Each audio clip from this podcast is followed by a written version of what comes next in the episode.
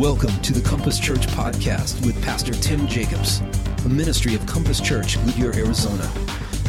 Join us now as we look into God's Word to be challenged and changed. God, praise God, praise God, Amen, Amen. Let's um, let's have a, a quick word of prayer. Um, every time I have the opportunity to preach God's Word, there's a little nervousness that kind of goes on in the belly. So pray for me because I got issues. Okay. Heavenly Father, we just uh, come before you. We give you glory, we give you honor, we give you praise. Hallelujah, this day that you've uh, invited us into. Now, God, be patient with us as your Holy Spirit rocks our minds, steadies our heart, that we might know you for who you are, Lord. We make so much of the mistake of trying to define you by our terms.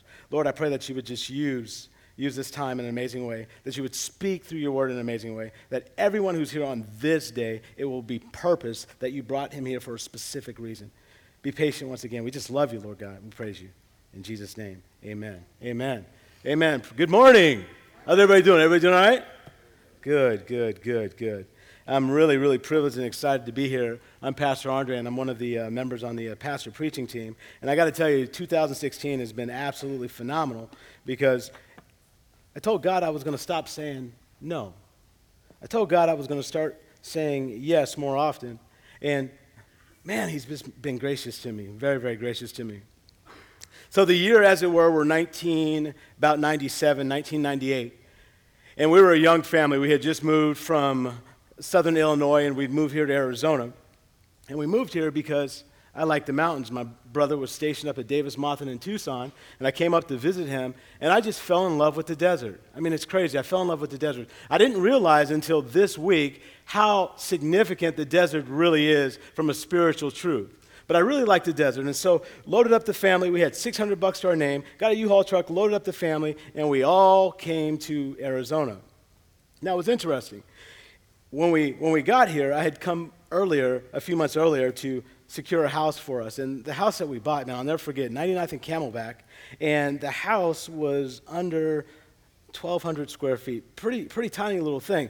But when I recall back, I saw God so clearly in those times when I didn't have so much stuff. If I had to um, compare where I am now to where I am then, I'm gracefully thankful to be where I am now, but where I was then, I relied on God in an amazing, an amazing way. An amazing way I relied on Him. And so, as it were, as the months go and we know expenses were coming in, it was just crazy because I had never had a house before. And, and like I told you, we were a young family, and bills seem to come from everywhere, don't they, when you buy a house? They seem, no, real talk, huh? I mean, go ahead and buy a house, and you'll see how much debt you get into just by living in the house. Crazy, crazy. Well, there was one time in particular we were short. We were very, very short. And we, we didn't know what we were going to do. Once again, my oldest at the time was like three years old. My youngest at the time, who's with us today, Cameron. Cameron was a baby of a few months, and, and Kaya was one years old. And so, uh, as a dad, I'm sitting here and I'm thinking, man, how are we going to do this? How are we going to do this? How are we going to do this? And we prayed. What I realize in this Exodus situation is, is that the people, when they were enslaved, they did not have a right understanding of who God is. And so, what God did is God took them and made them free. But in order for us to be free, we have to realize that we need to be where God is. Hallelujah. You see, we get it twisted because we want God with us. We don't want that. I don't want God to be my co pilot. I don't want God behind me. I don't want God on the side of me. I want to be in his hand, right? John 10 29. I want to be right there in his hand, right? Jesus said, My sheep know me, I know my sheep. He says, I've got my sheep. He says, collectively, we're in the Father's hand. And can't no one what? Snatch us out of the Father's hand. It hits me that maybe I should change my thinking. And so to segue back into our story, so we were really, really struggling. And so my wife, Tanya, and I, we started praying. And lo and behold, what we received in the mail was a check. Now, let me, let me tell you how, how crazy this is. Everybody knows what escrow is, right? It was an escrow check saying that we had a surplus in our escrow account. Are you kidding me? Who has a surplus in their escrow account when they have a home? That's like unheard of, right? You guys are laughing because you guys know where we're at on that, right? The amount of the check was exactly what we needed to cover our bills for that month. And what I realized about God is I realized that I don't need to define him by the things that I see or the things that I feel. I need to be defined by him because you know what he does? This, you'll love this word. In, in, the, in the Old Testament, the word for create is bara. It means to take from nothing. It's to take from nothing and then boom, there's something. That's a very important word because it screams of the attribute of who God is. God can take from nothing and then boom, there's something. And it's almost like what God did is he took water from a rock. He did the impossible so that we would know that He is and that it is possible if we rely and sustain in Him. The Israelites, He was bringing the Israelites out of captivity because He wanted to be their portion. Jehovah Rapha, He wanted to provide for them. You see, when they were enslaved, if you remember the stories in the wilderness as we've been talking, as Pastor Tim talked about the rhythm, whose rhythm are we talking about? We're talking about our rhythm? God joined my beat? Nah. God's got his own rhythm, and we need to get into harmony and step with him. Amen? Amen. So, in thinking of this, I had a focused question. I had something that I wanted to ask myself Does God really provide? I think if we ask the question and if we seek the answer, I think we're going to come to know God in a fresh way. I think we're going to come to know God in a powerful way. And I think, I think in knowing Him and how He provides and how He sustains, I think there's a difference that can be made in this world. Amen? During this message, and again, pray for me because I've got a ton of issues. Pray for me as I pray for you. But imagine this as we go through this lesson. Imagine if we seriously take God at His word to this point, as we've been listening to Pastor Gabe and Pastor Tim, we come to realize a few things. And the first thing that we realize is that, you know, in Christ, in God, we are on a journey. We're on a journey. What God has shown me through Scripture is, is that God meets me where I am, but He doesn't leave me there. He takes me to where He wants me to be. And that's profound. You don't want a God that's got your back, you don't want a God that sits to your left, co pilot. You want a God that not only drives the car, but created the car and makes sure the roads are clear for you to move in. Amen? Water from a rock. The first four verses are absolutely profound. And then I've got a, a nice little slide that we're going to break down that'll give you some of the history, some of the rhythm of God and what He does with His people, what He does today with us. Starting in chapter 17, Exodus chapter 17. I'll go through verses 1 through 4, and so reads God's holy, complete, life giving, and infallible word. This is the English Standard Version that I'm reading from. And the congregation of the people of Israel moved in the wilderness of sin by stages, according to the commandment of the Lord, and camped at Rephidim. But there was no water for them to drink. Verse 2. Therefore the people quarreled with Moses and said, Give us water to drink. And Moses said to them, Why do you quarrel with me? Why do you test the Lord? But the people there, thirsted there for water, and the people grumbled against Moses, and they said, they, said, they said, Why do you bring us up from Egypt to kill us and our children and our livestock with thirst? And so Moses cried out to the Lord. He said, What shall I do with these people? They are almost ready to stone me. We're on a journey. Let's go to the next slide. Wow. As I've been studying Exodus and as we've been journeying together through this book, God showed me a profound journey that He has us on. Do you realize that in the wilderness, and we use that as a generic term, wilderness, that in the wilderness there were valley areas that He would specifically stop them at? And it's funny because what you need to understand is water in the Bible is an absolutely powerful metaphor. Water represents life. And God does some amazing things with water to prove what? That He is the controller of that element. But even greater from a spiritual standpoint is, is He is the living water. He is that which sustains us. Any area without water, death becomes. Real talk. But where there is water, life can what? Flourish.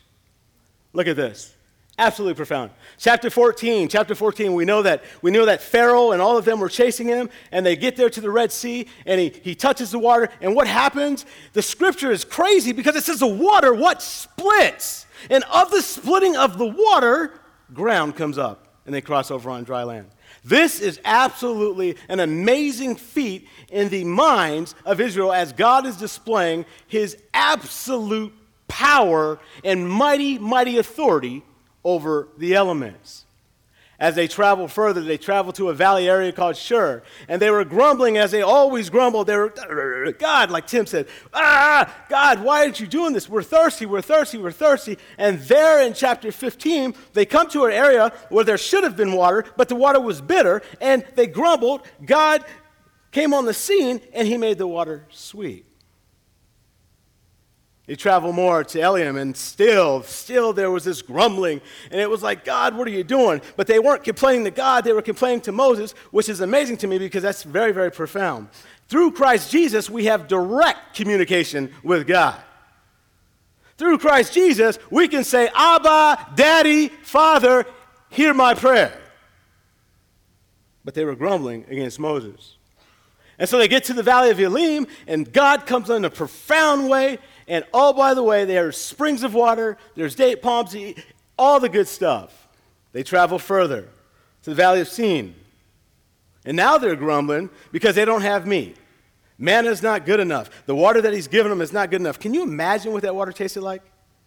Can you imagine that the water that God brings forth? Could you imagine what that water? Have you ever had a cool glass of water on a good day? Is there anything that's more refreshing than that? And oh, by the way, as you're indulging your desire to quench your thirst, that very water is what over 70% of your body is made of. It just rocks my mind. It rocks my mind, this idea of water and how God uses it. They find their way to where we are in chapter 17 at Rephidim. And this was an interesting situation because you would have thought, by now, you would have thought, well, wait a minute, they've got to know who God is. They've got to know that He provides. But yet, like children, like babies as it were, they grumbled and they complained. Now, what's interesting in, in some of the things in verses 1 through 4, they talk about, there are three different areas that directly talk about God's provision. Their expectation of God was not met in the fashion that they wanted it to be met, and so they grumbled and they were angry. Have you ever been angry at God?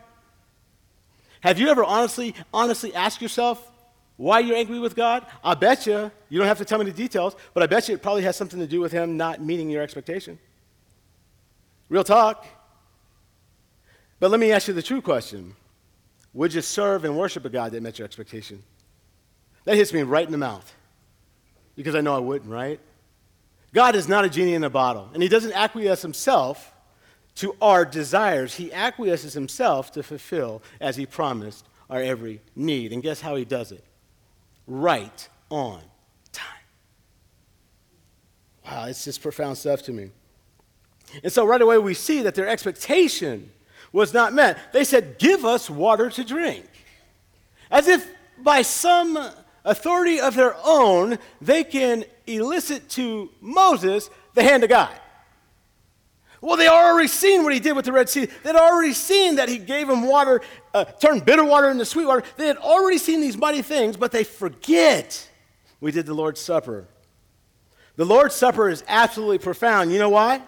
Because we're going to forget every time. And so, along the way in this journey, as God was unpacking who He is to His people, He was giving them certain things in which they had to do to memor- memorialize Him so that they would remember Him, so that they would tell the story to generations to come. It's why we do church. The heart of why we have Compass Church is because somebody told the story way back when. They were compelled by the calling of the story. They fulfilled that, and so here we are. The question that I have, and this is a serious question that I ask myself, is what story am I leaving? Because I have two choices, right? I can even leave a story that is going to promote life, and I'm going to identify and tell them about the true rock, and that's I, Jesus Christ, and the water that brings in Christ, or I'm going to give them religion. I'm going to give them what I think. Only one promotes life. Again, I told you right away, didn't I? I have issues. And so we see right away, give us water to drink. Their expectations were not met, and so they started to grumble. Now, what's interesting is, is they grumble with Moses. One of the things about the wilderness experience is, is that the people really didn't know God. That's the long of the short of it. They really didn't know God. Because when you grumble against a God for something as um, life sustaining as water is, you really think he's small if you don't think he can provide it. And so, as they stop at these points in their journey through the desert, God was showing them through their suffering. Okay, this is a hard concept, but let's go there. There are many people that believe that it takes a negative or it takes, it takes a negative situation in order to um, rejoice in a positive or know or understand a positive situation. I'm not, I don't believe that. I don't believe that. That's more of an Eastern mindset, yin and yang kind of a deal. There has to be equal balance, there has to be equal bad in order to know good. I don't believe that at all. But I do believe that God uses suffering. See, what we forget is that we have suffering because we have a sinful or fallen condition. And because we have a sinful or fallen condition, there's going to be pain. But in the wilderness, God was very specific to allow their pain to get to a point where they would cry out. This was probably the best time for them because they cried out. You'll notice, and you guys know the story as we go further in this series. Every time they cried out to God through Moses, it was always based on an experience that they had back as slaves. Well, we were back in slaves, we could eat all the meat we wanted to, we could drink water, we had fruit, and all that good stuff. Well, we saw what God did to Pharaoh, didn't we? And so God intentionally would bring them to these points so that he could do what? So that he could teach them through pain, through suffering, he could teach them that I got you. I got you. You don't have the right perspective of me. And so that's okay. I'm going to bring you along and I'm going to show you myself. Guys, that's the same God that we serve today. It's the same God that's going to bring us along so he can show us something. Because I'll tell you, if we if we think God is going to limit himself to our definition, we will miss the God every time and we will lead people in the direction of the lowercase g God that we think is. Oh, man. I stepped on my own toes with that. God's jealous. He's not going to be seconded to anything. Your religion and your understanding of Him either. That's why we have to stay in His Word. Because the moment we think we understand is the moment that we put ourselves in harm's way to get knocked out. That's real talk. Somebody say amen. Amen. amen. Really? Amen? So they argue with Moses. He said, Why did you bring us up out of Egypt to kill us, our children, our livestock with thirst? No idea who God was. Moses was nothing but a servant. Miraculous things were done through his hand, but yet they're going to grumble against him when God has already shown his might? Okay, let me say it this way. We all come we all come to life with guilt. Because we're in a fallen situation, we're guilty. Take a look at Paul's understanding of this in, in Romans 3 sometimes, particularly around verse 10. It gets pretty crazy. It talks about how our nature is depraved, we are guilty. And rightfully, God's judgment for sin, as the scripture tells us, is death. But God did not leave us that way. He didn't leave us as a people who were slaves building up another people who were polytheistic, serving false gods. He didn't leave us that way. He says, I hear you're grumbling. Moses, go to my people. And Moses' whole contention is, I need commendation, Lord. I don't have a resume that's big enough to go and tell them who's sending me. They're not going to believe me. What should I tell them? What should I tell? And he said, What? Tell them I am. He said, Tell them I am who sent you. And so, that as they're in the wilderness and as they see miraculous things, some two, three months after leaving Egypt, their opportunity was to go to God, but they took their beef to Moses. A third thing that happens in this section of scripture that's absolutely profound is when Moses goes to God. Now, I got to tell you, this is for all ministry leaders. This would be everybody in this room, real talk as believers. Sometimes we can get frustrated. Sometimes we can get frustrated with what we see in the lives of other people. Can I caution you in that area, myself included? Can I caution you in that area? When you see a deficiency or a weakness in someone else, you see it because you've got the privileged eyes to see it in Christ Jesus. Otherwise, you'd be just as blind as they are. Okay, now it's going to get real, real. When you have a brother and sister in Christ and you see them struggling with some of the issues, be so careful, be so careful not to judge them because that might be their desert time. That might be their desert time. And if that is the case, if that's the, case, we have every opportunity to minister in that desert time. We have every opportunity because we know that because of the desert, what's going to come? Water. And not just any water, living water. Guys, imagine if we took this seriously. And I'm not chiding anybody for not taking it seriously. That's not the point I'm making. The point I'm making is Pastor Gabe talked about this idea in his prayer of not being mundane or being routine. You see, the people were complaining because they didn't have water. They're complaining because they didn't have fruit. They're complaining because they didn't have meat, when really they should be asking God, How did you do that?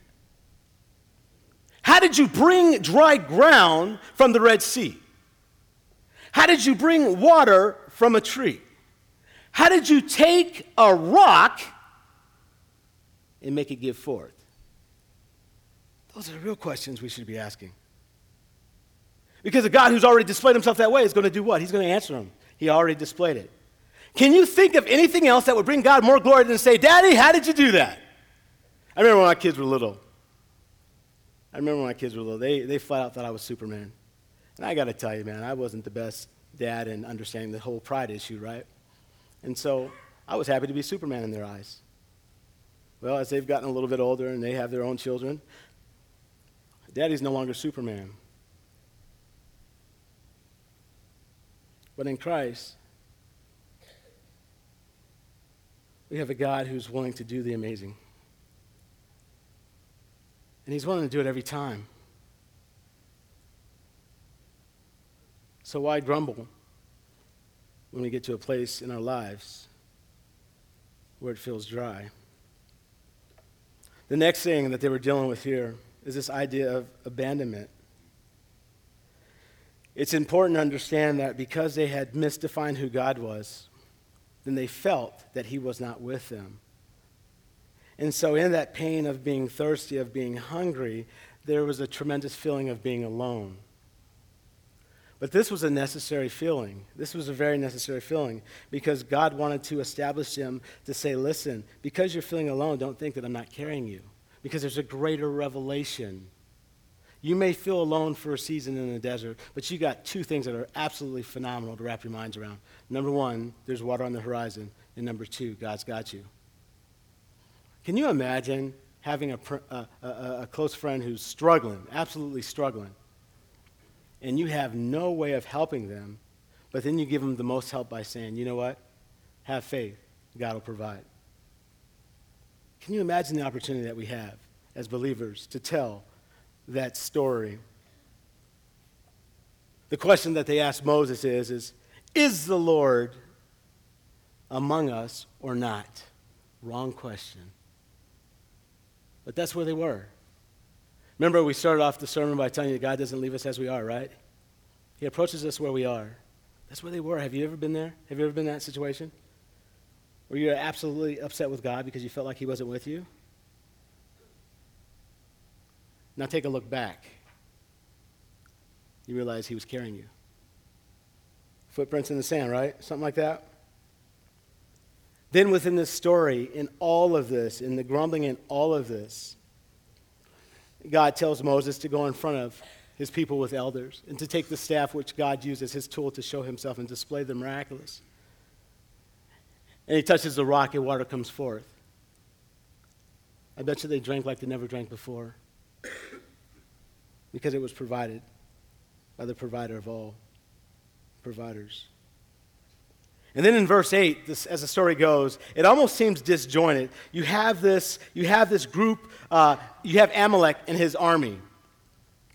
Now, when I was studying this, I couldn't quite understand why it fell into this place, but then it hit me this way. You see, the Amalekites, those after Amalek, they were descendants of Esau. And if you remember Esau, Esau was a brother of Jacob, but Jacob was given the birthright. Oh, I'm sorry, I didn't tell you that what Canaan represents is the land of the promise. There's a very awesome metaphor to be played here.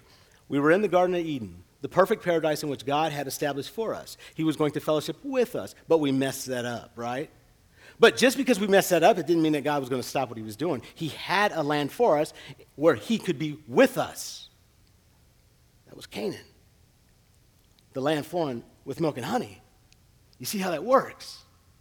But what God had to do those 40 years is He had to prepare the hearts and minds of people so that when they got that land, not only could they be good stewards of it, they would always know that it was given to them.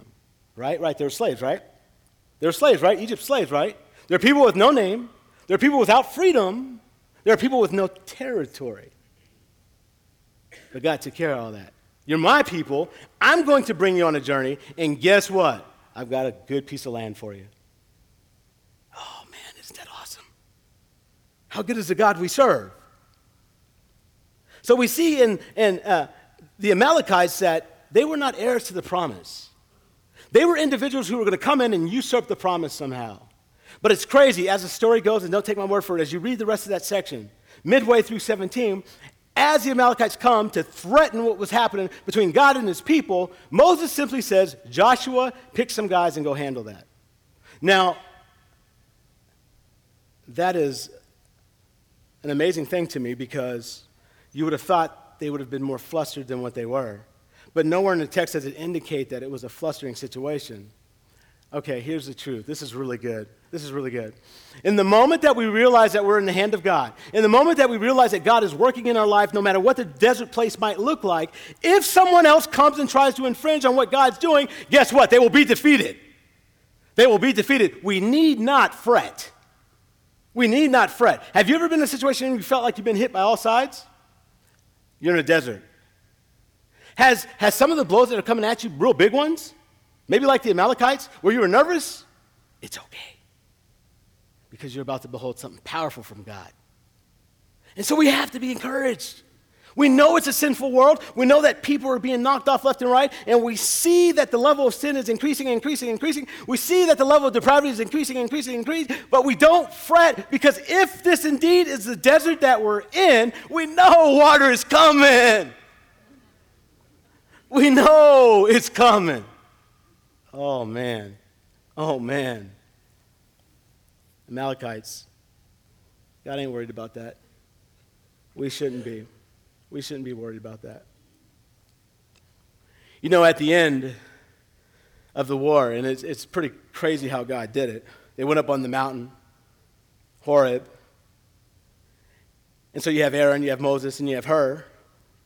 And the staff, as he raised his hands, every time he raised his hands, they were victorious in that aspect of the battle. But then the scripture says that Moses, Moses got weak. And so they put a rock, and he sat down on the rock, and his arms became droopy. And then one on each side held up his arms, and they defeated the Amalekites. Profound practical illustration. As we are carrying out God's work, because He's a jealous God, He will allow us to see the difference between our strength and His provision, even to the vessels that He uses for His glory. Truth be told, you really want to see God? Get tired. Get tired.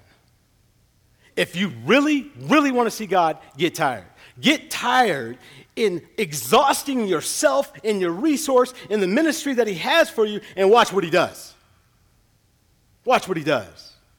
Not only will He provide you with help, one arm, left arm, a rock to sit on, but He will be victorious through you. Amen? Man, this is probably the most profound thing that I've received in a long time. That in Christ we have the victory. In, yes, in Christ we have the victory. If we would just grab onto that. I ain't afraid of no desert.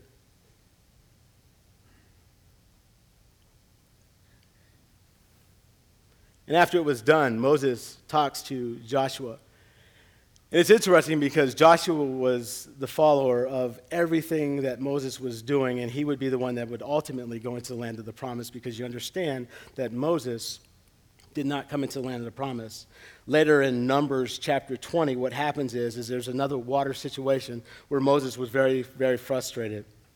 And God told him in that situation, uh, Numbers chapter 20, he says, tap the rock twice and water will come forth. He's done it before. This isn't new to him. He's teaching, he's training his people, but he's also teaching Moses. And if you remember, as the story goes, Moses did not only tap the rock twice, but he said, Must we bring water from this rock? Something had happened from the time of the Red Sea to Moses' anger to now he's including himself in the number of God. That disqualified him from going into the land of the promise. But that's okay. That's okay. Let me tell you why. Because Joshua was being groomed the whole time. Joshua was being groomed the whole time. Um, might I say it this way? Might I say it this way? As we walk in the privilege of being Christians, as we walk in the privilege of being a vessel used by God, let us never forget that it's not about us. Because the moment we do, our successor is ready to come and do right. That's really profound, especially for a minister. I remember when I was a young minister, I always thought that I had to have every answer. The older I get, I'm realizing the question's even better than the answer. It's okay to leave a sermon just hanging there. It's okay. In this section of Scripture, I only know two things. I only know that God provides, and I know that I'm not alone. That's all I get from this Scripture. I don't know the fullness of how He provides, I don't know the fullness of why I feel like He's not there. But that's okay, because He said that He is. So He said, build an altar. And then inscribe it with a message. And the message says, A hand upon the throne of the Lord. The Lord will have war against Amalek from generation to generation. Very much like Pharaoh, where he went around and killed the firstborn of all the Egyptians, completely striking his lineage from antiquity. God's judgment on Amalek and his followers, his army, would be the same. God is an awesome man of war. Timeless truth. Timeless truth, guys, and I want this to resonate with you. God meets us where we are, however, He does not leave us as we are. He takes us where we don't want to go, that we end up where we never thought we could be. And so then the question is why is this so important? Why is this so significant? Why? Let me share this story with you. Last week, I was um, I had the privilege of leading a Bible study. There's a on Wednesdays. Um, there's a group called Mosaic, and they do a Bible study at GCU. In the operations segment of GCU, that is those that work with the students online, those that teach and work online, it can be very, very tenuous at times. It can be very, very difficult because of the modality, because of the pressure and some of the, the mandates that are put forth. And so Bible study is very essential to help people remember, right? For some, going to work every day is a desert. And so one of the things we talked about is, is the study is about God. And the section that I get to do with a, colleague of mine, Bob Green, for this next month is to talk about God. They've already talked about Jesus, they've already talked about the Holy Spirit, but I get to talk about God. Who is God and what is He like?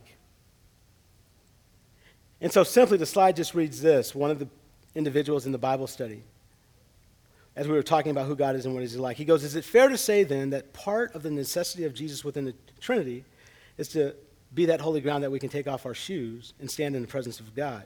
No man can come to the Father but through me.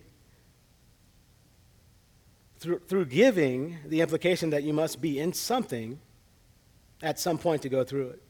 And in this case, Christ Jesus. Therefore, if the goal is to be with God as opposed God being with us, then it is equally fair to say that we should be seeking Christ rather than Christ being in us. It almost seems like we speak as if we are trying to draw God nearer to us, as if we were the center of attention rather than the other way around. If I can ask my younger brother Josh to come up here, we're about to do something that's absolutely amazing. If you guys remember last week, Pastor Tim was talking about this idea of this idea of, of rhythm. And this is a young man. This is a young man who has said, you know what? My rhythm ain't gonna get it done. You see, I'm tired of doing it my way because I realize my way doesn't do anything. And so he hits me up about a month ago, a month and a half ago, and he says, I want to be baptized. I want to be baptized. Because he knows that he's in a desert situation and that God is the one that brings life.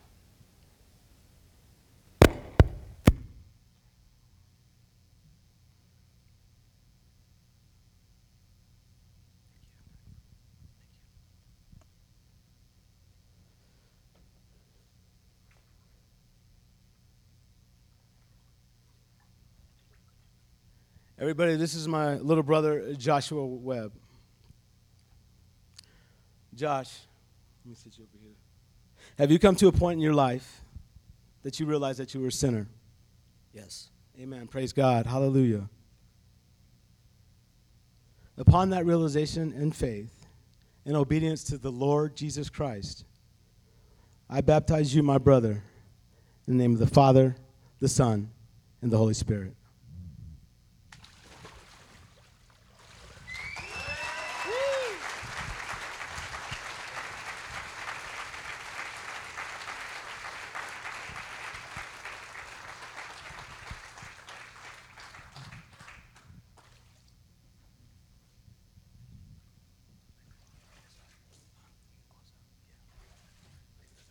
Let us pray. Hallelujah, Lord God. We thank you that you don't leave us as we are. I thank you so much for this young one coming forward and making a statement, Lord. Lord, as we bear witness to that, Lord, let us rejoice in the fact that you are doing exactly what you said you're doing. Lord God, I lift up our young people as they are bombarded by so much deception. Be patient with us, Lord, who are older, that we might guide them and mentor them in a way to know exactly the truth that you are. I just thank you so much for this congregation. I thank you so much for this service. I thank you for the live streamers that are attending. You're just awesome and you're amazing. We just love you, Lord. In Jesus' name, amen. Thanks for joining us today. Why not ask God to change your life so you can go and change your world for Him? To find out more about our church online, go to www.compasschurch.info, and we'll see you next time.